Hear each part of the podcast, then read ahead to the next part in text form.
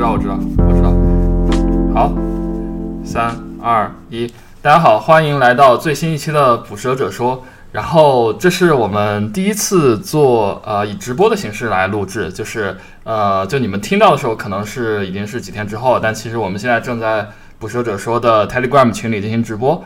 呃，然后呃这次我们就是三个主播，我信涛、曼珠萨卡，呃一起来聊一下。呃，大概主题呢会就是重点聊一下信涛在新加坡的生活，因为他最近是呃刚跳槽去了虾皮嘛，大家可能都知道。然后呃就是聊一下就是为什么你要离开阿里啊，然后在新加坡的呃衣食住行、工作情况都是怎么样的呀？然后呃我可能会简单聊一下在美国 work from home 的一些呃这样的情况。然后 m 鲁 l 卡来啊，他说他有一些东西要聊，虽然我不知道他要聊什么。OK，那我们就呃直接开始吧。呃，我觉得我们应该就不用自我介绍，那就第一个问题，新涛，你为什么选择离开阿里？就可以捡你能说的部分说。OK OK，那我就简单说一下吧。呃，嗯，哎呀，这个我想一想。OK，为什么离开阿里？啊，首先阿里比较大，就是不能说整个公司，我就说。我们在的那个 S R E 的部门吧，因为我比较喜欢做 S R E，就是我后面找工作也基本上找的是 S R E 相关的，或者是直接去找的 S R E 的岗位啊。然后我在阿里是在蚂蚁金服，我感觉蚂蚁的 S R E 就已经做的嗯，可以说比较好了。我感觉，因为他们的可用率是非常非常高的，就相当于其他公司都在做从六十分到八十分这种阶段，但是阿里在做九十分到九十五分，虽然可能。呃，在里面工作的人发现基础设施可能不是特别的好，但是，呃，你从外面来看，或者你就在里面工作来看，他们的可用率是非常非常高的，啊，这就导致就是你从六十分到八十分有很很多东西可以做，但是你从九十到九十五的话，就是其实非常难，就是你要把故障的时间缩缩短到呃秒级、分钟级的级别。嗯，我离开的时候，当时的目标是。故障发生的时候要一分钟发现，五分钟恢复，啊，应该是这样，我记不太记不太清了。一五十嘛，一分钟发现，五分钟那个五分钟这个故障是指是指哪些故障呢？所有所有的吧？所有故障，我操！对，对，所以说这个是啊，非常就是非常高的。但是另一方面，就是很多东西都处于一种一种有，但是又没有做的特别好的东西，比如说。啊，限流熔断、容量，嗯，自动扩容、自动止血啊，这些东西基本上都有，但是都不是做的特别好。嗯，就比如说一些 API 啊或者什么的，就用起来就比较麻烦。然后大家做事的方式又是就很很少会去啊维护或者说想着优化一个已经有的系统。大家做事的思路基本上都比较喜欢去搞一个新的系统去解决新的问题，然后就导致有越来越多的系统。但是他们又不是特别好，嗯，你又不能说就是我们很少下线一个系统，就因为下线就等于这个东西承认它失败了嘛，所以说就导致很多嗯东西就都跑在那里，就感觉比较无力吧。啊，是的，嗯，因为你很多时候就像呃，我昨天我看到我云原生这边另外一个部门。另外一个部门的一个同事在吐槽，就是这，就是对集团内服务的，他然后老板给他说，你现在负责的是一个 P 零系统，就是核心链路嘛，然后他就问了一句，P 零系统难道是那种呃又没法维护，然后每天只能答疑，然后又最后又不呃没没什么可以拿去晋升场上说的系统吗？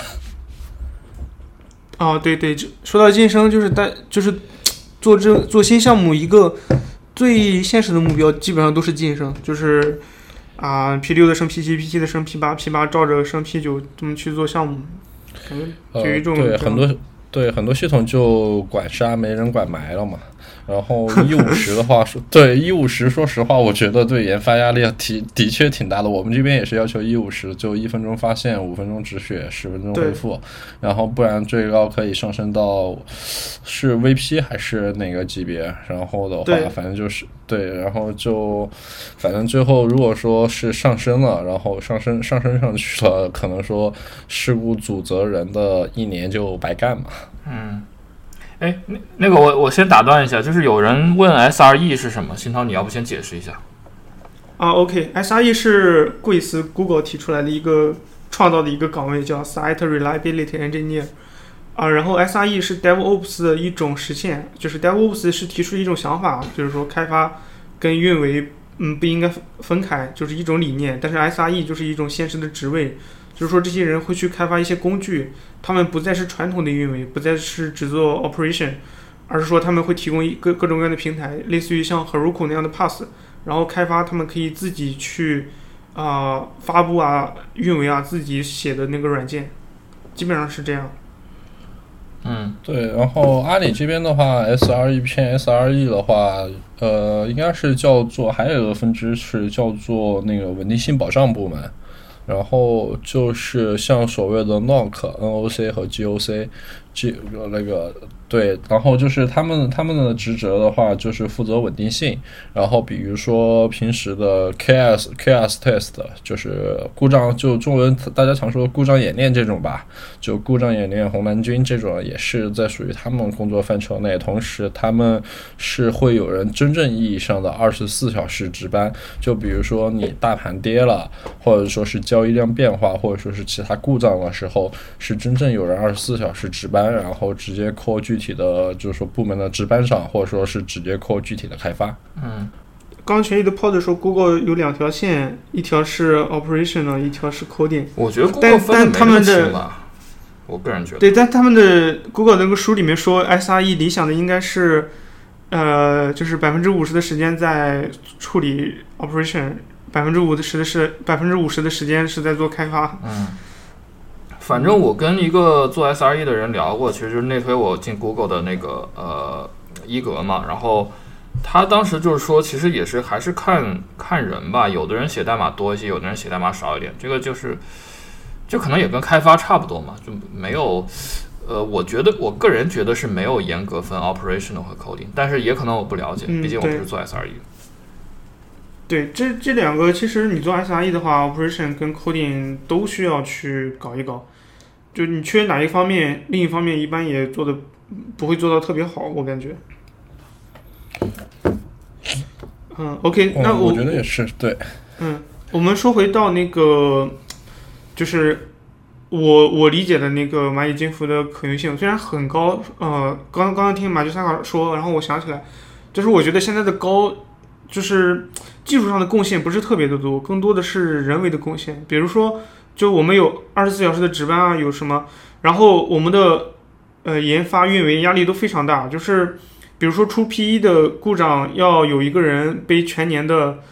呃，三点二五，就是说三点二五的意义就是这个人不会有年终奖，然后也不会有晋升机会。就是你想，这这一年刚开始的时候有一个故障，然后这个故障最后要定一个责任定到你头上，那你这一年无论干什么都不会有好结果，这个是压力非常大的。而且有一些故障太大的话，就需要特定的等级的人才能背这个责任，比如说 P 七、P 六、P 六以下不能背。啊，P 的故障之类的，当然这都是我瞎说的，具体的政策啊、被我脱免了。有，对，有些是有些可能是更高级的来背的。然后的话，如果说是可能说是一些低级错误，或者说是非常严重的那个事故，就像你刚才说的 P 一，可能是的主那个主责人三点二五全年三点二五之后，可能他的老板也需要半年三点二五。然后运气不好的话，可能会是一个群通报。对对对，通报是我我已经见过几次了，然后这样就导致这样就是虽然说你可以让大家时刻都绷着一根弦，对吧？大家做什么事情都会特别小心，然后我们的一次发布啊有层层的审批啊什么的，但这样会带来很多其他严重的问题。就是我觉得他们只看到了对可用性这部分的提高，但是没看到这后面带来的成本，比如说就会搞得我们整个发布流程特别的复杂，就需要层层的审批。这会导致开发的呃开发体验会降得特别低，然后还会带来一定的离职率啊之类的。我觉得这都是有成本的。他们花很多钱从很好的大学招来人，或者招来很厉害的人。我不是说我很厉害，我只是说他们花很多钱招来这些人，但是都造成了很多智力浪费。他让这些人干一些就是这种事情，对吧？因为他有钱嘛，他对于这些人去解决一个事情。就是我理解你说意思，就是说，就是说现在就是你如果想从根本上，比如说做一套能够提高效率的系统，然后是就在现行的这个体制下是非常难的。所以就是说，对，只能大家大家的就是追求局部最优，就是堆人上去。然后你觉得这样是对，就就是怎么说？呃，从你个人角度也不是很爽做的。对对，因为你程序其实有个问题，就是说你程序本身是有不稳定性的。就比如说我做个全新的发布系统，然后然后我然后根据线上情况动态扩容，然后但是哪一天你这个组件坏了，你你这个组件单点坏了。然后导致说我出了一个事情，然后就可能这个东西就一层层问责下来，可能影响可能说比你堆人能造成的呃影响还要大，就是因为是最主要可能我知道，我觉得可能说。嗯，对，阿里阿里它可能是就说是阿里、腾讯这种某种意义上成为一个国家级的基础设施了。就他们的产品，就比如说阿里云、支付宝、淘宝或者腾讯的微信这种，它其实某种意义上成为国家级的基础设施了。这个时候，老板们肯定考虑的就是不太一样。嗯嗯，然后刚刚在群里炮友问，这样会产生甩锅文化？确实会，就是我们有很多故障都会花很多时间，就是。我理解，我之前期望的故障复盘就应该大家讨论这个故障为什么发生，我们以后怎么才能让它不发生。然后，但实际上大家都在讨论这个，就是虽然也会讨论这些问题，但潜在大家都是在暗示这是应该是谁的责任。然后有的时候还有还会有一些委员会，就是他们会叫一些元老级别的人物啊，去跟他们说一下这个是什么事情，然后让让他们判断。阿里法庭两个团队对吧？对对对，差不多吧。我我我没有说法庭这两个字啊，就是说一部分人是开发出来这个东西，他们有了 bug，另一部分部分人不知道，但是他们触发了这个 bug，然后事情是这样，你们来决定这个责任应该谁来背，会有这样的事情。有人说 Google 那次怎么处理的？我没有我没有看过内部的 post mortem，但是我看过一些其他的，反正那个他们每一个那种就是呃线上的我们叫 incident 嘛，呃事故，然后就会有一个 post mortem 的那个文档，然后。呃，我看过几个，都还是比较就事论事的吧。就是因为毕竟也没有说就是背三点二五、三点二五这种事情嘛，所以大家也可以就不用讨论谁来接这个锅之类的。对，就嗯，这样挺好。对，但但可能一个后果就是说会出那种之前那种比较大的事故嘛。那个是挂了多长时间啊？呃，就是硬那个硬盘那次，YouTube 那次不是还有好多次？我印象里是最四四十分钟加。全球，我说是全球不可用的那次，就是说那个因为什么，呃，反正我记得是权限的一个什么东西，好像磁盘那个磁盘满了还是什么，那那次，嗯，哎，anyway，好，那我们再接着说现在的工作。哎呀，哎，我发现那个 Code Dump 在我们的直播里面，在群里面，对，大佬，大佬。OK，再再说回来烧 P 吧，就是现在在烧 P 嘛，烧 P 过来发现这边的工作跟我的还就是预期是非常相符的，就是从六十分到八十分的这个公司在做这么一个阶段嘛，然后有很多事情可以做，就是我们不会再去做很多啊魔法系统，然后都是每天去解决一些实际的问题，所以我觉得现在的工作挺好的。你的魔法系统是指什么？魔法系统指的是我在那个 支付宝的工作，我当时是在写一个系统，就是可以自动定位出一呃当前这个系统的故障。嗯，就是说，比如说哪坏了，或者说是 DB 比较慢，或者说有个机器啊硬件坏了这种，就是能够自动定位出来。就是领导希望看到一种东西发生故障，你能自动定位出来，然后你能自动恢复恢复掉。然后他们有个口号，就是我们要喝着红酒过大促。然后这个口号喊了有五年了吧？对，AI Ops，哎，所以我就做了很长时间，就感觉这个 AI Ops 这种东西，我感觉特别的，它以后可能有用，就是你数据特别大，但是现在肯定是不行的，就故障太复杂了，嗯，怎么说呢？就反正是很难落地的一个东西，所以所以，我后来去面试，就是我后来也面过一些公司嘛，我经常会问的一个公问问题就是。啊，你对 AIOS 怎么看？就一般都是领导面嘛，我会问问他这个问题。然后当时当时烧 P 的，就是我现在的这个领导，就是烧 P 的人跟我说，他觉得这个东西将来是好的，但现在肯定是不行。现在就是没到这个方面，是什么数据也不够啊什么的，所以我我感觉就是跟我想的还差不多。对，我觉得要和大领导，至少部门领导理念要相合嘛，不然工作起来肯定不顺利的。我同意，同意。对，另另外一个比较值得小提的一件事情就是，啊、之前在阿里每天工作的时间比较长，但是在 Shopee 每天就八个小时，但是我感觉现在每天做的事情比以前要多多了，可能是你，嗯，看起来工作阿里工作量不饱和啊。不是阿里的会议太多了，就每天早上起来开个会，然后有人来过来找找你，晚上又开个会，而且我们又是做中台，对吧？中台要对接很多人，就很多人过来找你，哦对明白就时间就没有了。对我最长的时候，单次开会时间应该是十五个小时吧。开十五个小时的会吗？连续吗？呃，就从早上九点，然后开到晚上、哦呃十十二点过，中间可能会去吃饭、上厕所啥的，但是就基本没断过。理解。太恐怖了，太恐怖了。嗯，我我我有个毛病，就是我开会一旦超过三十分钟，我根本就没没办法集中注意力，我就开始玩电脑、玩手机了，就嗯想集中也集中不了，我也不知道怎么回事。呃，群里有人问 AIOPS 是什么？AIOPS 就是用，就是智能运维嘛，就是用大数据深度学习设计一套魔法系统，能够自动运维你的系统。我觉得这个倒是还挺有价值的。说实话，因为我看到字节那边其实是落地了一套，然后就当然他们做的很细，就是他们是做容器化的，他们是做容器化的那一套，他们指标踩的很细，因为他们啊，对，就是对对，他们是基于就是 E eBPF 踩了很多内核上级别的，就比如说我一个进存被 sort 了，被限流了，或者说是我一个请求的 RT 升高了，资源不足了，它指标踩的很细，然后的话，所以说他们能够在上面去做一些就没有那么复杂的，就比如说 ALPS 我直接固定位故障点那种，但是他们能在扩受容上做的还不错，然后嗯应该我，然后美团好像也有类似的东西，所以我觉得 AIOPS 还是有价值的。嗯，对。刚刚说的都是我们自己的观点啊，跟阿里没有关系。那对，这这以上都是自己观点，跟对跟跟大家跟我们就是是我现在还在职，应该是跟嗯跟我司没什么关系，然后现在对信涛来说跟贵司没什么关系。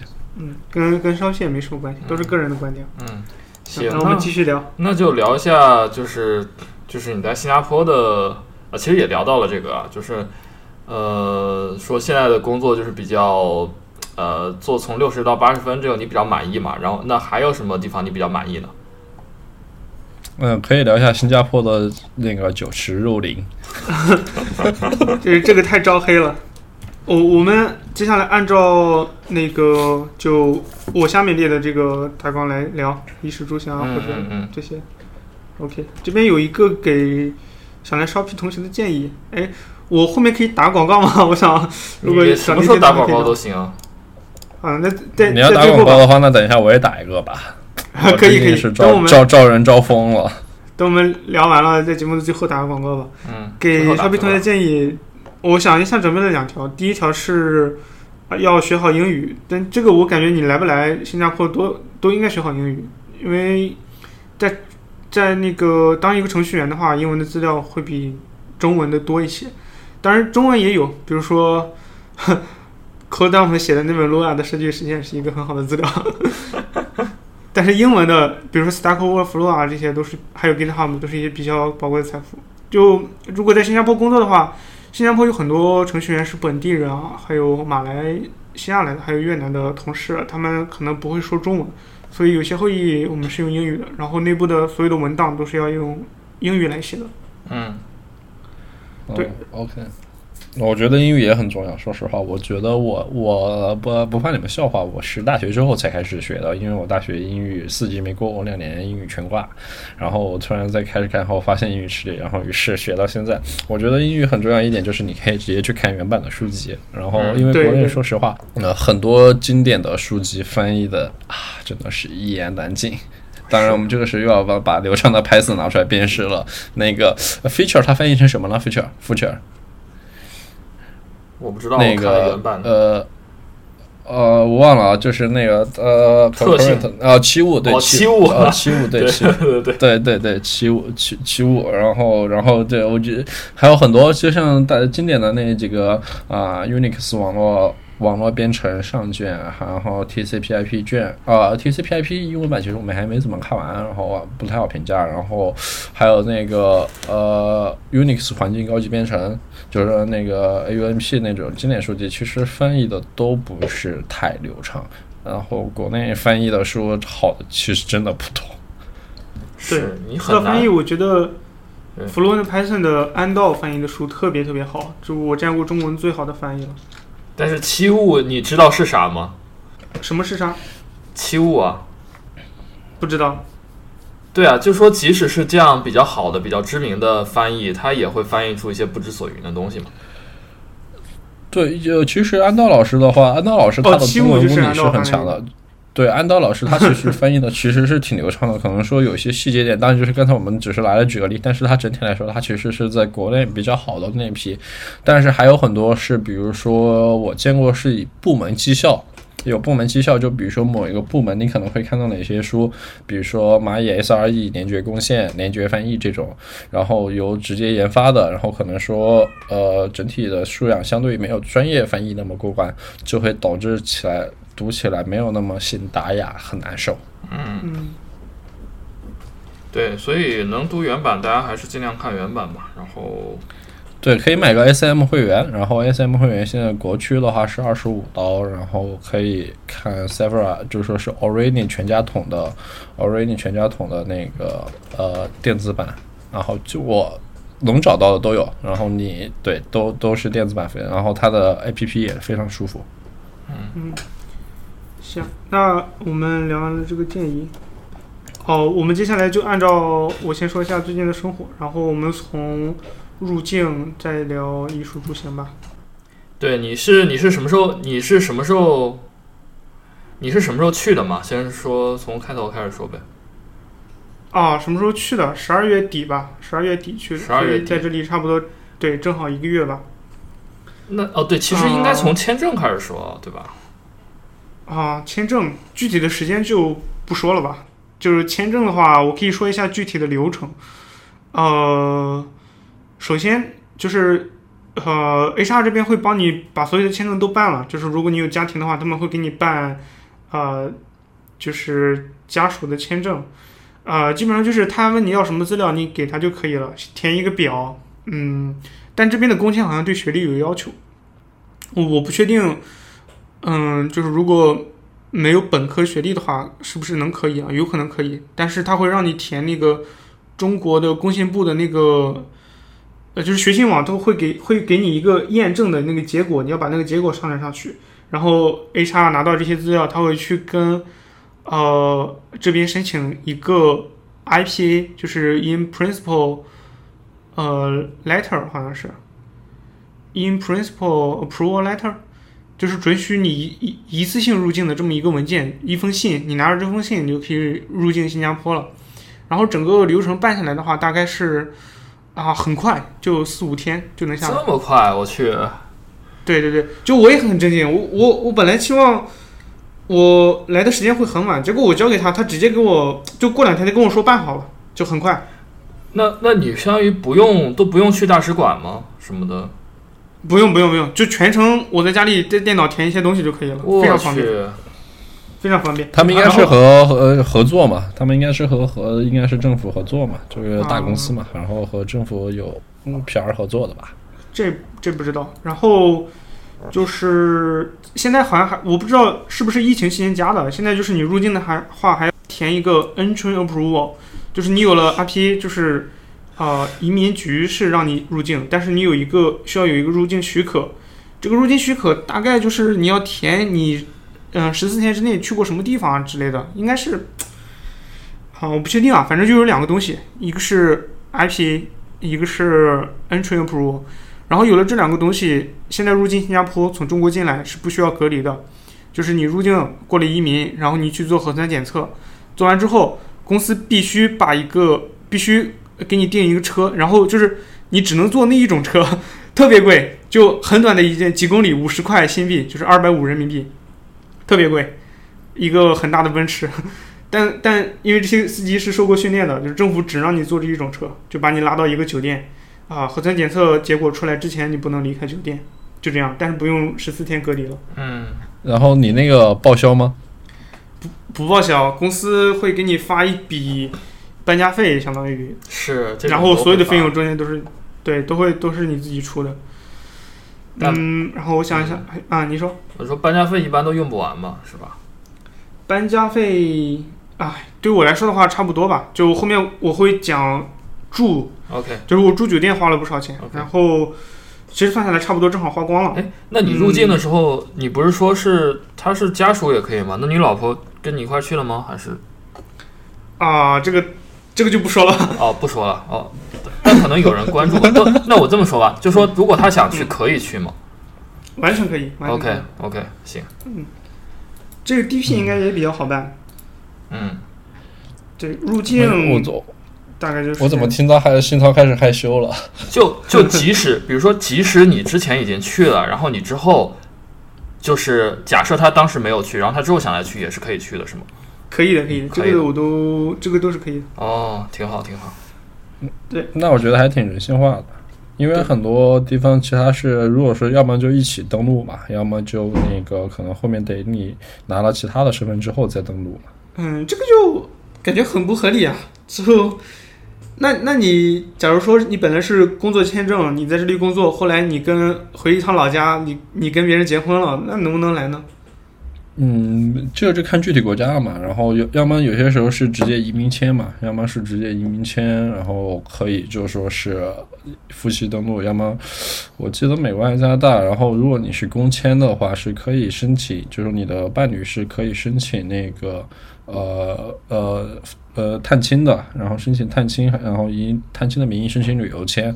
但是如果说要申请长期定居的话，是需要等你拿了就是说身份之后，然后你才能去就这个。嗯，是嗯，所以为什么美国绿卡那么就是那么重要呢？嗯，就很多人会为了对，要么就是你一步到位一步到位，你当时公司给你办的就是移民签嘛，我记得没错的话，加拿大好像和其他都是，你要么就是直接是以 PR 的身份登录嘛，你要么就是那个就先公签，公签之后你先过来，然后转移民，转移民，加拿大那边可能快，然后审提名转移民，然后最后你的伴侣家人再过来嘛。嗯嗯，OK。呃，群里有些问题我可以回答一下。啊，Code Dump 问十二月份离职是不是太亏了？四月份就发奖金了，确实是这样。而且，嗯、假如说你工作到十，因为阿里有一个十三薪的，十三薪是不是奖金的？就是你如果工作到十二月三十日，你只要三十日在职，他就会给你多发一个月的奖金。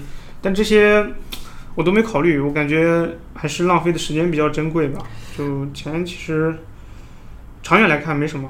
哎，我听你说的吧，你你怎么不说 Shopping 一个月就把那个十三星赚回来了？这才是根本原因吧？也没有吧。别害羞嘛。我们在 在还有那个新加坡的税高嘛，现在是没有税的，就是公司跟你说发多少钱，到你手就是多少钱。它是每年四月份会报一次税，然后具体的税率的话，新加坡的政府网站做的挺好的，都可以在政府网站上查。总体来说，比中国要低得多。就是假如说你在中国一个大公司的话，你换到同等级别的到新加坡的公司，啊、税是会少很多的。然后，但新加坡的生活成本会高一些，嗯，税税省出来这一部分，差不多正好可以抵消掉生活成本的增加，我感觉。OK，所以你就入境之后，然后拉到你去那个酒店，然后等核酸检检测结果出来，然后对。然后呢？对，然后我就开始啊、找房子嘛，就开始找房子，因为新加坡很办很多东西，比如说你要一个电话卡，它都需要你有一个 legal address，酒店是不行的，然后银行卡啊什么的，还有你正式工作之前必须要有一个 address，所以就你必须要找到住的地方，嗯、我找住的地方就比较辛苦了，嗯、因为新加坡这边就是有，就是你找房子你要提前比较长时间找，至少一个月吧。然后你找一个中介，中介会帮你在这一个月之内一直寻找房源。那我不知道嘛，我直接到了找了，我住的酒店找房子就选择比较少，所以就有点坑。哎，房租多少啊？其实我很好奇。这个，嗯、下面我都说人民币吧，我我大概换算一下，人民币如果是一个房间的话，大概呃五千到八千，如果住康岛的话，这新加坡有两种，一种是 HDB，就是政府的组屋，嗯，就跟中国的啊没有跟中国的，就是 HD，嗯、它有两种，一种是 HDB，一种是康岛，康岛就是公寓，啊、区别就是 HDB 不会有小区的围墙，然后康道是有围墙围起来的。第二个区别就是，嗯，康道一般会标配游泳池跟健身房、休息室，有一些有一些还有呃蒸桑拿的那个地方。来了来了，啊，酒池肉林，酒池肉林来了。没有，这个太招黑了。然后第三个区别就是康道会贵一点，然后再就是你买房的区别了，比如说你月薪如果超过多少，你是不能买 HDB 的这种。总的来说，就是 HDB 就是新加坡政府希望人人都能有房住，然后推出的一种这个计划。嗯，但其实康道，康道也没有康康道没有特别贵啊，因为当时我们算了一下，如果你去住 HDB 的话，啊、这边又这么热，游泳会比较好，对吧？你如果再办一些卡，然后就就不是很方便嘛。你想，嗯、如果你楼下有一个游泳池，你每天都可以去游泳，但是你如果要打包好东西去很远的地方游完泳，然后在那边淋浴再回来，就比较麻烦，就不想去了，所以咬咬牙就租了一个康道，最后我这边。哎，其实我很好奇啊，比如说我现在是想需要想一个最起码七十平到八十平左右的房子，如果说是在新加坡的话，它我可能需要准备多少钱比较合适？这个太不太好回答。对啊这你肯定我不是很了解。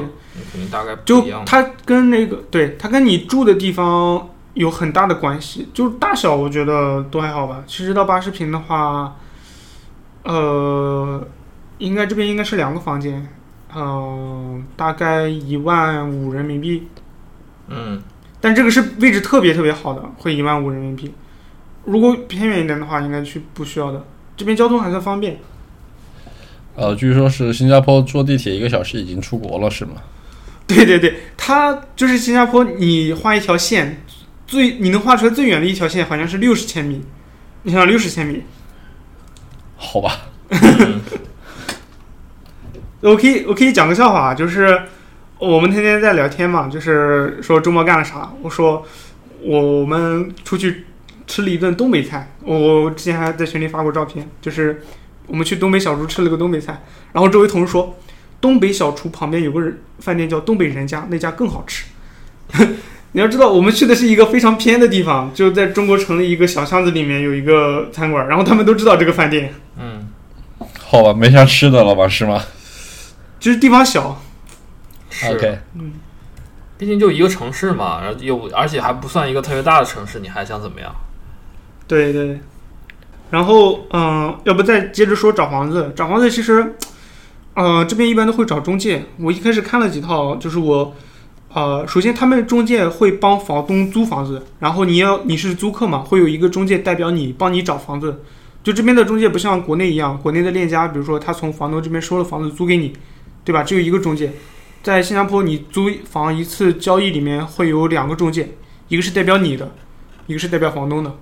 你懂我的意思吧？嗯，对对对，对，然后那个中介就会帮你到处找，他也会找房东，也会找中介，总之他代表你，啊、但是他收中介费的，他收中介费是要收半个月。假如说你一万人民币租一个房子的话，你要交给他五千，啊、觉得很贵对吧？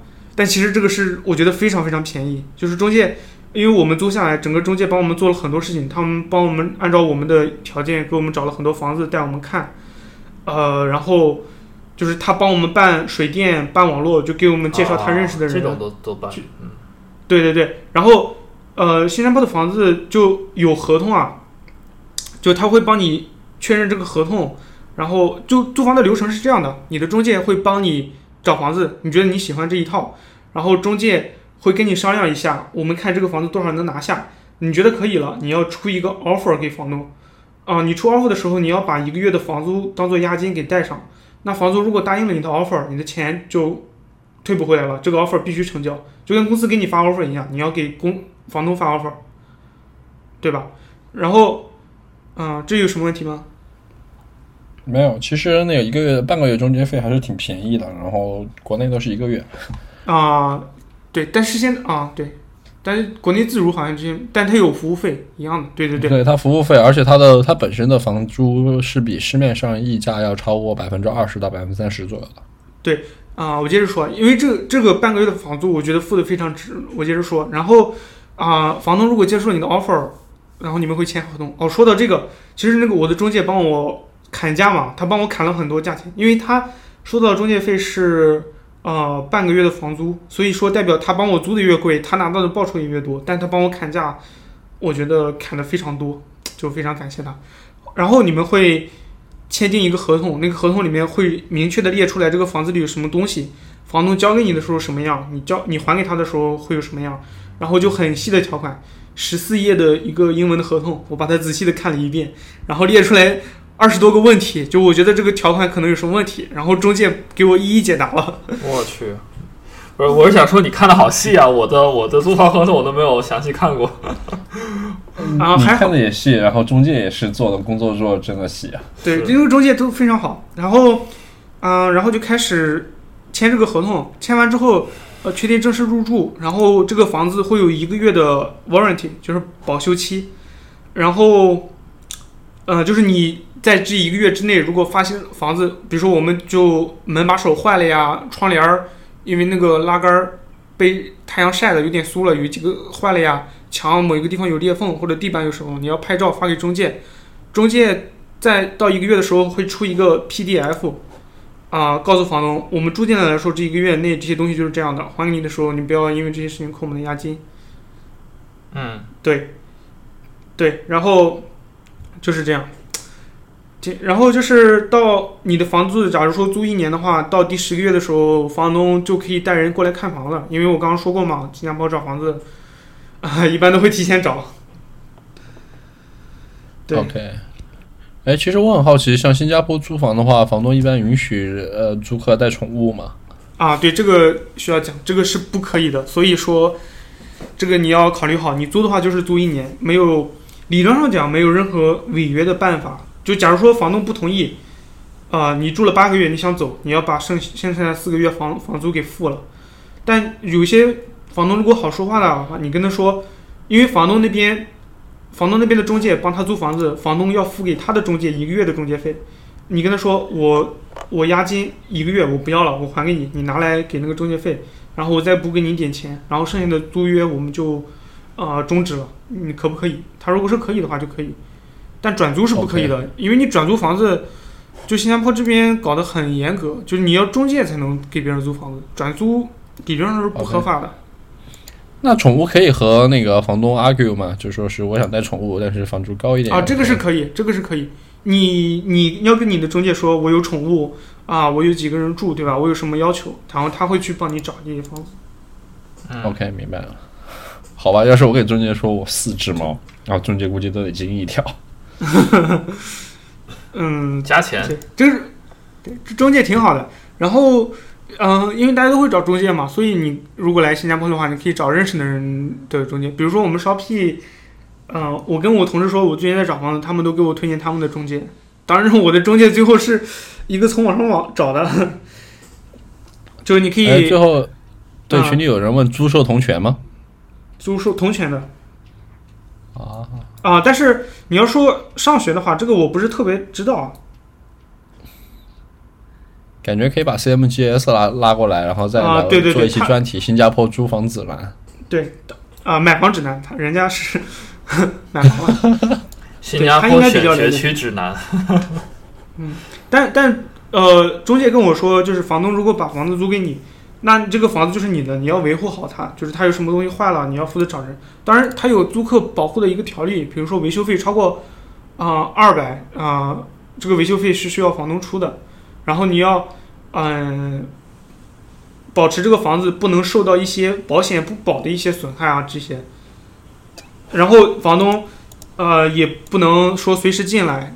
他要经过你的同意，他才能进来。如果他需要进来的话，就是说这个房子的权利基本上都是你的。嗯，对，就不会出现自如那种事情。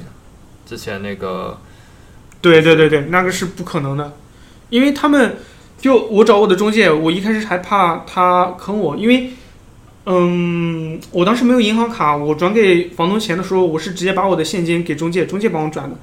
但是，新加坡的中介在一政府的网站上是都有注册的，就是你可以嗯问他一下你的工作证，然后你去网上查一下，嗯那是能查得到的。很规？范。对吧他如果坑你这，对他如果坑你这些钱的话，他以后就不能再干了。而且，嗯、对，而且中介是给给你负责一年的服务，就是你有什么东西坏了，你都可以找他。我操，然后比如说这你要么好，就你有什么东西，呃，你要买一个什么东西啊，附近有什么吃的，你都可以找他，挺好的。就昨天晚上，昨天晚上我不是在推特发我们在酒吧喝酒嘛，其实就是中介叫我去的。那个中介说你现在周五了，你在干嘛？我们去喝酒，然后我们就去了。也太。我去，他们这个是真的做的好细啊！对，所以说你看，他们租一套房子给你服务一年，其实是赚不了什么钱的。他们主要还是想卖房子，因为卖出一套就可以赚房价的百分之一嘛，那个是非常可观的。嗯，啊，明白。那我觉得他中介费是给的相当值，国内这边就有一个月中那个这个太值了，一个月中介费，而且是交了基本上就不管了。就你是现在就和直接房东签了，他就基本上只是做一个那个呃就信息中中间商嘛。对对，这边就不是一锤子买卖嘛，因为这边中介基本上都干了很多年了。你假如说这个我现在租的房子到期了，我可以跟他说，我我想再换一个房子，我的条件是什么？你帮我去找一下，然后他就会帮你找。就合作愉快的话，你们可以一直这样。啊，可以可以可以。真他妈爽，不用自己找房子，真的太爽了。嗯、呃，刚才那个那那那个和谐词要剪掉吗？啊不剪了吧？不剪了吧，反正无所谓吧。啊，我我也觉得真他娘爽啊！我羡慕死了。我当时找房我一直住自如的原因，就是因为找房相对简单，而且售后相对较好。对，自如虽然也有问题，但起码它比一些搞一锤子买卖的中介要好很多，对吧？对至少有管家。对，因为自自如相对来说，你要搞事儿的话，你搞出舆情来讲的话，相对还好。但是你要说是你直接去找呃，比如说房东或者说是中介，然后遇到坑你的，然后你坑了也就坑你了，我本地人我怕你啥，对吧？嗯，嗯，行，那那反正租房这块我感觉聊差不多了。那呃，下面你想聊啥？就是呃，我看你列了日常生活什么的。啊、常州稍微稍微聊一下吧，这个太招黑了，在群里一直在黑我，但这边游泳池确实很多，对吧？也不是很贵嘛，就最近的生活啊、基本上就是下了班，我们现在是 去公司工作一个月，不是一个星期，然后再加一个星期，分两个组，然后两个组来回换，呃。在家的时候有可能做做饭，然后在公司的时候就在公司附近吃饭，吃完饭晚上回来一般会去游泳。嗯嗯，现在每天基本上是一千米吧，不想游的时候一般是六百到八百，反正基本上每天都六百到一千米。然后身体明显的感觉，那还是挺舒，那你还是运动量挺大的呀。对，感觉身体会好很多。之前一直腰疼，就每天坐着嘛，现在会好一些了。推荐游泳这项运动给，对啊，其他的程序员，感觉是非常好的。然后我啊、我提前把那个推荐环节提前了，就是如果想学游泳的话，其实因为我们是程序员，对吧？我们学习任何东西都可以通过教程来学习，所以推荐给大家一个教程，叫梦觉教游泳，就是有个人叫梦觉，他。在 B 站跟 YouTube 上传一些教游泳的视频，比较好看。他的视频一直练就可以了，我感觉。嗯，那除了游泳呢？你不还提到酒吧吗？啊，酒吧就去过一次，那个中介找我。我一般就我以我以前喜欢喝啤酒，但新加坡的酒太贵了呀，他他的酒会征很高的税。啊，比如说国内卖十块钱的啤酒，在这边要至少卖到二十五，特别特别贵。嗯我们昨天三个人去喝了一杯，就那一桶花了四百人民币，差不多，所以酒跟烟是特别贵的，这边的税。烟很贵吗？烟很贵啊，烟很贵啊。哦哦，我突然对新加坡失去了兴趣。把烟戒了不就行了？你可以戒了呀，对啊。而且啊，对，还有一点特特殊的就是，毒品是毒品是直接判死刑。就你入境的时候，海关那边会有一个就是告示，用各种语言说携带毒品进入新加坡是死刑。然后下面一句话啊、犯罪怎么能就是通过 kilometer 来量化？就是无论你带多少，你带进来就就死。啊，那我觉得那他他这个毒禁毒品呢力度还是那他这个毒品的定义呢？就就什么算毒品？我也不知道，我也哦不知道，应该是官网上会有定义的吧？就像国内它也有那个公安部的那个呃毒品定义清单，然后比如说哪些是新型毒品、轻毒品，然后还有一些传统毒品，然后国内是有量级，好像是五十克以上才是我靠，你为什么这么了解？我我我一个放松手段就是背法条啊，嗯，牛逼牛逼。对，国内国内是那个五十克以上，然后的话，然后孕妇孕妇除外，然后就说是，然后还有就说是有一些重大立功的也是重大立功的也是除外，但然后但是新加坡这种可能是因为它地处就说是跟金三角那边挺近的，然后我估计我觉得倒也 OK。嗯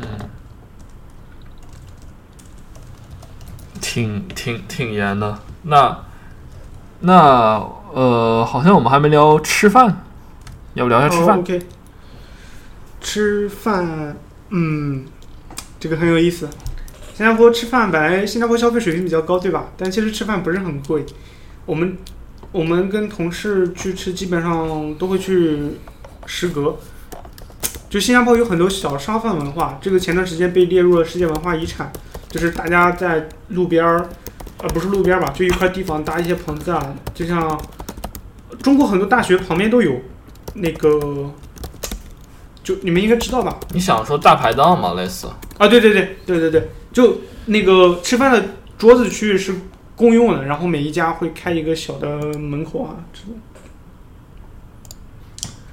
对，然后这个叫食阁，然后英文叫 food court，这个是非常便宜的，一般就二十到三十块钱，啊，面啊饭啊，海南鸡饭，就各种东西都能吃到，就比较便宜，我们每天都吃这种，嗯，然后就有一些快餐，像麦当劳、汉堡王这些，跟国内一个价，我感觉他们全世界都一个价吧。在美国呢，跟中国相比，嗯，我觉得美国要贵很多呀。哦，你说你说什么？哦你说什么东西要？你说快餐？呃，快快餐对，麦当劳、汉堡王这些，快餐？你你折合人民币是多少啊？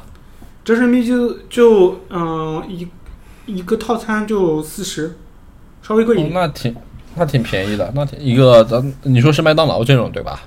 对，麦当劳三十多吧，嗯、汉堡王四十多，那跟国内一个价，跟北京至少是一个价。嗯我觉得美国还是要贵一些的。对，嗯，对，海南鸡饭不是海南菜，对，新加坡的海南鸡饭挺好吃的。海南鸡饭应该是新加坡当时五几年的时候，当时五几年他强制要求，就是说他的呃呃禽，就说是家禽，家禽是必须要冻品，必须要对对对冻品，对，必须要是宰杀之后的冻品冷冻品提供。然后因为那个冷冻品提供之后呢，就它的口感，就是说直接先做，先做会比较那个麻烦嘛，然后就于是就诞生了海南鸡饭这种，然后激活鸡皮，然后用那个新加坡那边的，就说是东南亚的调料来做的这种手法。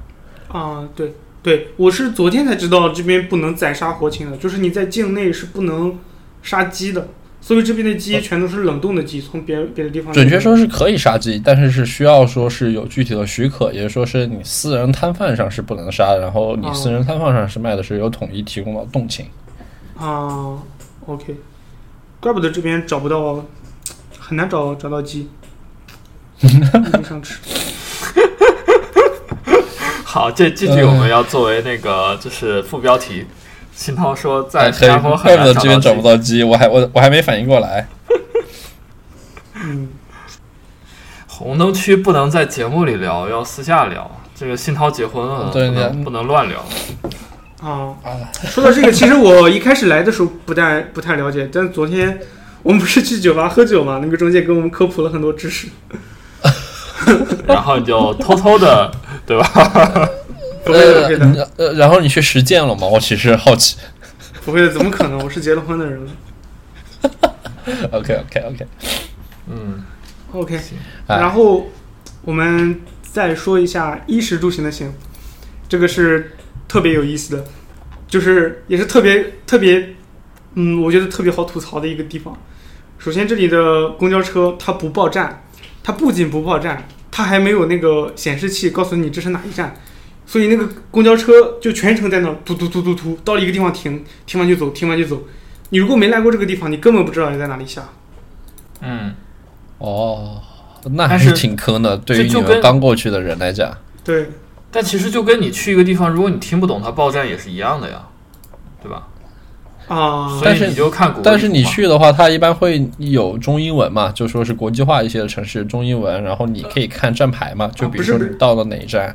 对，不是不是，就是他无论你听不听得懂，但是、啊，我知道你意思，就是说你不，你甚至都不知道他到站了，对吧？对对对，就是你盯着 Google 地图，它告诉你你要坐五站，中间这五站分别是什么，你要在哪一站下，Google 地图会告诉你这个，对吧？嗯那你就对着这个英文，你听它报什么就可以了，对吧？但它不报，就你也不知道你到哪一站了，我之前去韩国也是不报的。对，就很奇怪。就你比如说你坐五站，你到对吧？你数着站，这也不行啊。就是假如说那个站没人招手的话，那个司机是不会停的，他实际跑四站，他就到了你要的地方了。嗯，哦，理解对你意思，对，这个确实比较烦。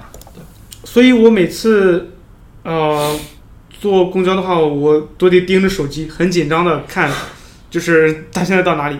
但现在这边那个高楼很多，它 Google 地图也不是很准，就很奇怪对，群里有群说友推荐，可以用那个 City Mapper。啊！对对对，这个很好，这个很好。这个昨天是那个中介推荐我的，他说不要用 Google Map，这里不好使，要用这个。我操，Google 啊在新加坡还有一个很大的点的，这个应该给他们反馈一下。嗯，而且我去，就它有些地方给你标歪了，标歪了大约五百米。我刚我跟着 Google Map 去银行的时候，就在那边找了半天。就我去银行，我路过了一个银行，我看哎，我还有五百米才能到银行，这个银行不是我要找的银行。我相信 Google Map，照着 Google Map 找，在那边找了半天。靠，一个啊，很、那个 GM 出来挨打。一个很荒凉的地方，Google Map 说这里有银行，我一定要在这里找。我找了半天，最后算了，我还是回刚刚那个吧。那个楼在在这种高楼比较多的地方，它是不准。在那个之前在纽约打车也是特别不准，就是这种没办法。然后在这边的公交还有一个很奇怪的地方，就是就是你上车要刷卡，你下车也要刷卡。其实就是这很奇怪吗？嗯，北京也是啊。哦，北北京是。也是。你下车忘了刷卡会怎么样？呃，我会按照最终程，最终程哦最长就是说从起点开到终点的那个站要刷卡给你刷。啊，OK，那我我就是没去过这种地方，第一时间。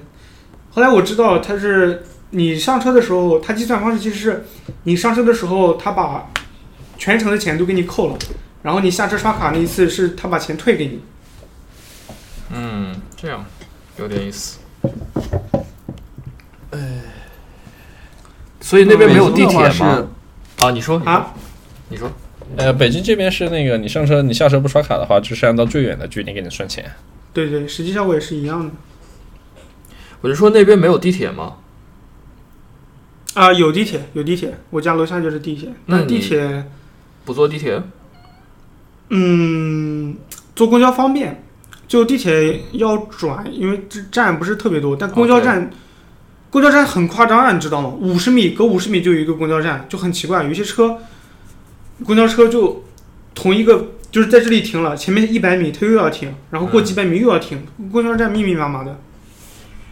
那那边比较喜欢，就是比较倾向用公交，就是就是公交车，而不是地铁。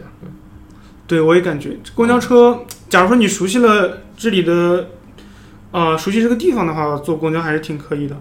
嗯，公交站特别多，而且公交站的命名也特别奇怪，有可能是我英文不太好，就是比如说，一个楼叫六十七，那它这个公交站的名字可能叫 BLK 六十七，Block 六十七。然后这是这是一个站对吧？它周围有很多站，OP OPP BLK 六十七就是 opposite，就是在对面有一个站，站不一样的名字哦。然后还有个 Front Before After。至少还怪就规律比如说嘛，至少比较规律。你掌握了规律之后，应该就还好了。啊、对我一开始看不懂这些简写，它 before 写的是 bf，after 写的是 aft，然后比如说宜家站就是啊呃呃 before IKEA building 这种，就周围有很多很奇怪，然后有一些站是印度语啊，有一些站是马来语，就就根本看不懂。嗯，然后公交车这边对残疾人挺友好的，就是你假如说坐轮椅的话，你在那边等公交。公交公交车的那个司机会下来给你把那个有一个板给你拉出来，然后把你推上去。呃，然后像残疾人、老年人过马路的时候，他他也有一张卡，他用那张卡刷那个红绿灯旁边的一个地方，可以把那个红绿灯的时间给延长。那是挺不错的，呃，那个便利化设施那个设施。对对，所以对残疾人应该挺友好的。嗯，哦对，有一个很重要的点忘了说，这边这个国家是左舵的国家，就是大家靠左行驶，司机在方向盘在右边。啊，就英式的那种吗？对对对对，刚来的时候要小心点，不然会被撞死。对这个，我觉得国内去的人一定要注意。对哦，还有还有一个点很有意思，你们觉得他们就是坐电梯的时候是左行右立还是左立右行？其实这玩意儿在国内也没有规范啊，也也不是说一定要左行右立啊。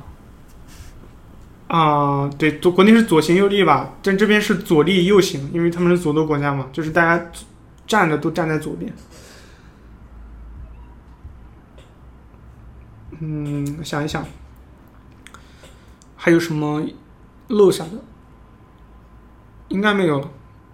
还记得，嗯，我我就是虽然我们上一次讲 Roman Research 讲了很长时间，但我最近开始用，发现这个就挺好用。我这一期播客的大纲也是用这个 Roman Research 写的。OK 啊，去新加坡正好我也给大家说个东西吧。然后最近我刚处理的一个事儿，就是我朋友也是刚去新加坡，然后他那天就先前进提要，就是诈骗的一个事儿。然后呃，就他比如说我昨天晚上就接到了一个电话，然后新加坡一个什么什么银行，就说是就说是什么什么警方给他打的。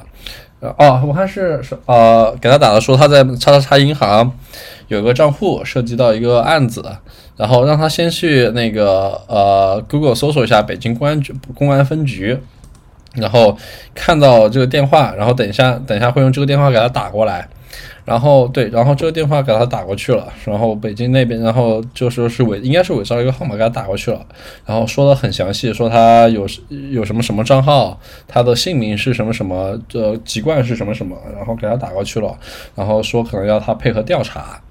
然后，然后他也最开始没反应过来，有点傻乎乎的，然后暴露了一点个人信息。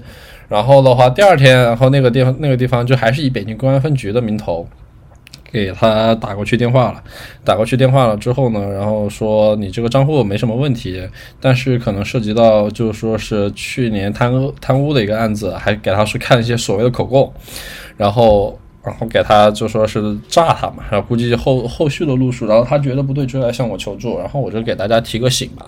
然后按道理说你在国外这种东西，一旦说你是就比如说以他这个案子为例的话，他是说是呃涉及到呃就说是洗钱。按道理说，流程应该是新加坡警方，啊、发现了这个东西之后，向新加坡呃中国驻新加坡大使馆发函，发函协助，然后新加坡驻新加坡大使馆转外交部，然后转啊、公安部，然后转呃公安部，然后转具体的，就说是比如说公安部可能就指定于某个北京的某个北京的，然后就说是这地方，然后北京的话会向。会向你的那个呃，就说是籍贯所在地、籍贯所在地的派出所或公安局发函协助，然后所以说是，然后最后再来联系你，然后要么就是通过国际刑警，国际刑警，然后向公安部直接发函，直接发函之后，然后。来就说是转呃转到你籍贯，所以说，而是你籍贯要联系你的话，一般也是通过大使馆或者说是通过你家人的方式，一般不会直接打到你手上。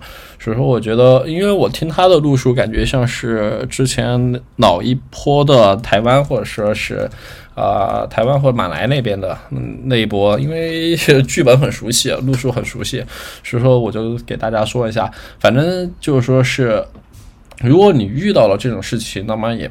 也不必要慌，就是说你可能说是报了一些个人信息，或者说你怕他拿你的个人信息的，就说是东西，然后你也不要慌。那么你最好当下的就说是呃回想你自己暴露了什么信息，然后第一件事儿找你们公司，因为你是外籍员工，找你们公司的行政。找你们公司的行政，然后以及安全，因为他们应该是有安全的，然后呃，report 相关的情况，然后让你们公司出具一个你相关的就来新来新的一个证明，就是说呃你是。员工，然后什么时什么时候应聘，什么什么时候来新，什么什么时候入职，然后你自己再手写一个情况说明，然后去大使馆做一个备案，然后然后当下当时你也可以当时选择也给新加坡警方报警做一个笔录。像我朋友遇到那个应该是搞的所谓的洗钱的，就洗钱的银行诈骗那种东西，也是比较老的路数了。新的路数的话，大家还是要提留个心。但是它的路数无外乎就说是用。比如说官方的一些东西，比如说叉叉叉警方，叉叉叉其他的，然后叉叉叉其他的东西，然后来跟你东西。一旦你接到国内的东西，然后你就你如果觉得真的他说的有那么一点道理，那么你就去向大使馆求助，大使馆求助，因为你所有的东西大使馆都，因为你要知道，如果你真的在国内犯了事儿，然后。大使馆，然后你求不求助大使馆都是一样的。但是，如果你觉得你没有犯，确定你没有犯事，那么就去跟大使馆求助，看一下是不是真的有这回事，或者说中间出现了误解，千万不要慌了阵脚。这是我给大家一点提醒，因为我也是刚刚把他那件事处理完。OK，我觉得对大家都还是要要注意一下。嗯，那呃，我看就是好像群里有一些人有一些别的问题，新涛你要回答一下吗？啊，先先聊一下这边的工作跟公司文化，然后我们再聊一下就我们这边三 D 的疫情。行，嗯，工作跟公司文化的话，工作简单来说就是 SRE 嘛，还是做那些事情，就啊运维啊一些中间件啊，然后做一些 SRE 的系统，嗯，就像那样吧，但是感觉更加。嗯，踏实的一点，因为做的还是那句话，就没有太模仿了嘛，所以就不能那样。公司的文化，嗯，刚来一个月，感觉就跟国内没有太大的差别嘛，大家还是就正常的上班，上班解决问题。但我我感觉有一点好处就是，虽然 SRE 总是有人找的嘛，但是比不知道是是不是刚来的原因，我感觉比之前是好一点点。怎么说呢？就是之前别人找你就很烦，现在别人找你好像也没那么烦，对吧？就这个问题就好了。心态原因吧，我觉得可能是。有可能，有可能。对，我觉得可能是你对现在做的事儿是真正认可的吧。对对，有可能。然后文化的话，就正常，就就还可以，挺好的感觉。就中午大家一起吃饭聊聊，啊。养的狗啊，骑车啊，出去吃饭什么的，挺好的。我我们我们这边团建费啊，就每个人每个月有五块钱，虽然只是很少，对吧？五新币，就人民币二十多，很少。但是我们讨论这这个钱怎么花，好像很很很郑重的讨论了很长时间。我们有的人想去有个 Snow City 啊，有个人有人想去别的地方，有人想去吃饭，然后我们还发起了投票，感觉这个事情挺搞笑的。我们组里只有十几个人。那讨论这这这些钱都怎么怎么花？然后啊，然后就也有一些别的活动吧，比如说下个周我们会有 game night，就大家会出去玩桌游。但现在政府还是对，还是限制。那那就再说到疫情吧。现在新加坡他们是分几个阶段，现在是在第三阶段，啊、聚会的人数不能超过八个人。啊，之前是第二季呢，聚会的人数不能超过五个人，像很多食阁、餐厅啊，啊、座位都被打了那个叉号，就是打叉号是不能坐的，就是每个桌子只能坐固定的地方。没有，你刚才说下周你下周你们一起去，然后我以为下后面三个字是红灯区。不是不是，去玩桌游哦，对，还有不是想问怎么面试的？对，啊，面试啊，哦，对，最后呢，你们打广告呗，就打广告呗。对对对，首先先讲一下面试，就面试比较简单，其实。现在回想看的话非常简单，大体的流程就是有人给你内推嘛，这个人一般是我，然后内推方式大家可以看我的博客，博客的链接在这一期的下面，博客最上面有一个 Work with me，打开之后就有两个职位，然后呃是我们 SRE 这边在招的。当然，这下面还有一个链接是 careers 到 Shopee 到 SG，然后如果大家是前端或者是啊、客户端等，可以在这边找就是你喜欢的工作，然后找我内推。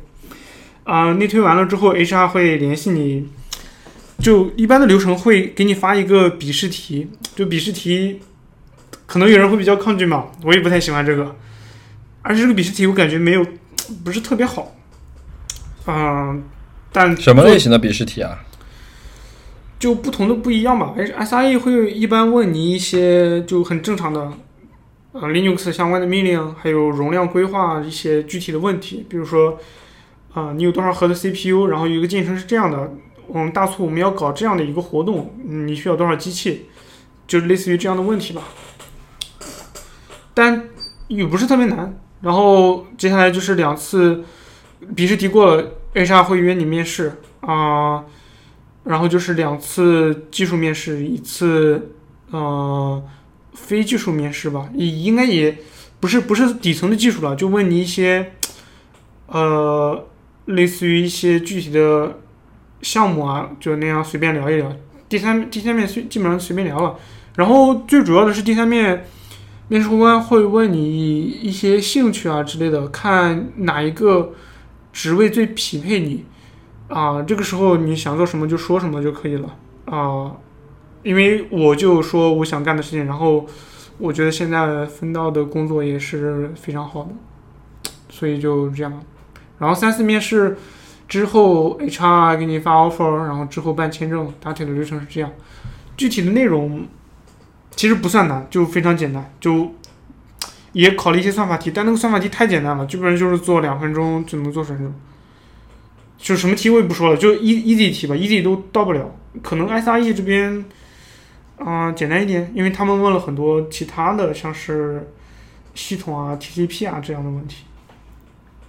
嗯，对。然后有一个跟其他公司不一样的就是，啊、还是不建议去背一些八股文吧。但其实可能会有现实上的应用，但是我感觉我个人不太喜欢那个，呃，就是入入啊，你说。哦，没有，就群里有人问是中文面试还是英哦哦，文面试？我看到了，我看到了。嗯，面试是中文的，但我听说有些组会问一下英文。呃，英文还是至少有点要求的，因为毕竟啊、国际化的组。不是就在这边工作都要说英，都说点英文，然后文档要写英文的嘛。国内直接过去应对背景有哪些要求？背景没有什么要求，呃，但是签证的时候，签证的时候会问你要那个本科的证明、学历证明跟学位证书，但我不知道这个是不是必要的，但是问过我。，OK，然后入职之后，就这边的很有意思，也是三个月的试用期嘛，但但是你刚来会做一个 entry task，就是你会用 shope 的一些啊、中间件啊、呃平台啊去写一个简单的应用，然后把它发布，然后就体验一下 Shopee 的流程。但其实他跟他们说是这个不是考验你，但我感觉你这个 ng task 如果做不出来的话，可能也没理由继续待下去。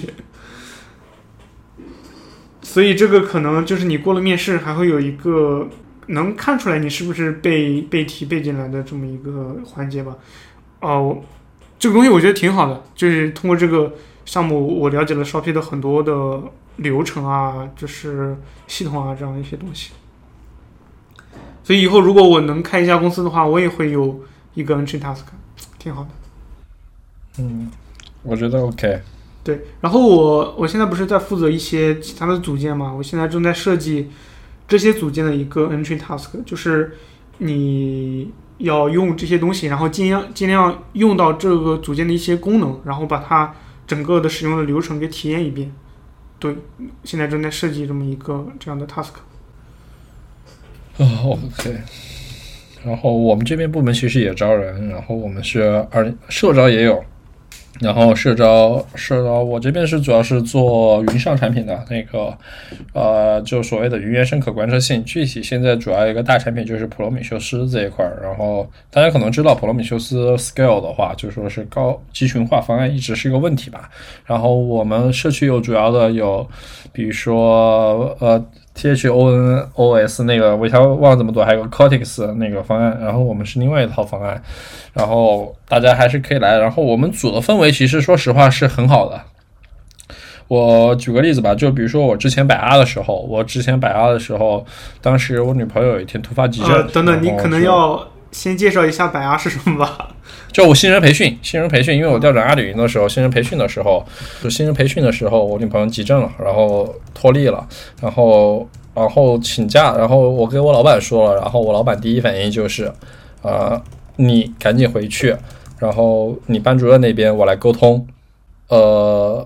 你班主任那边我来沟通，然后我在去机场路上的时候，我老板又给我打电话说，我这边安排了同事，然后然后你看你需不需要，然后让同事找带个女同事一起过去，先把你女朋友送机场去，呃送到那个医院去，然后然后然后我同事等一下就直接跟我联系了。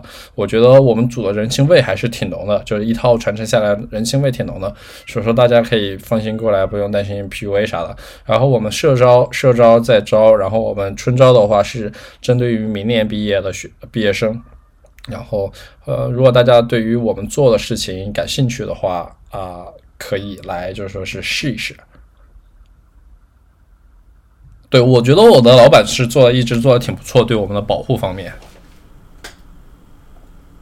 好，那我可以打广告了吗？来打吧。对，你要 c y b e r 吗？没有，我打一下那个美国两个会的广告吧，就是呃二月二月十七号有个会吧，就是那个叫 Pi Cascades，然后呃它是一个线上的会议，原来都是线下，但是今年改成线上了。它是就是美国的，就是嗯 Cascades 其实是一个就是呃美国西北到加拿大就是西南的这样那样那样一片区域，它叫那个 Cascades 地区，然后。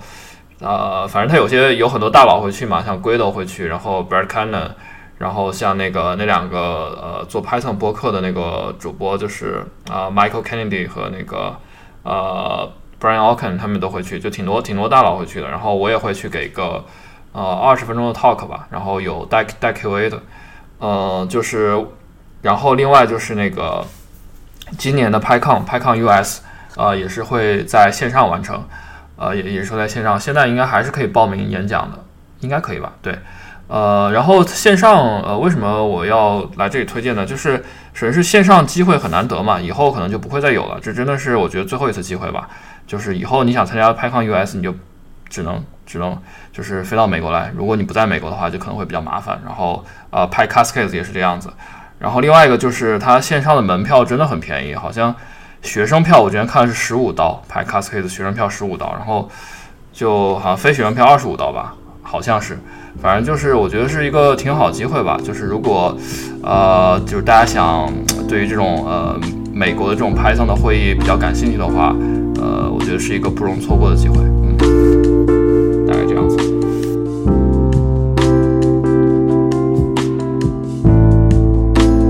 本期捕蛇者说的播客就到这里，感谢您的收听。本期内容中提到的资料链接都会放到我们的网站上，我们的网址是 pythonhunter 到 org。由于我们主播的知乎账号被禁，所以以后的更新都不会再发布到知乎上，请您留意。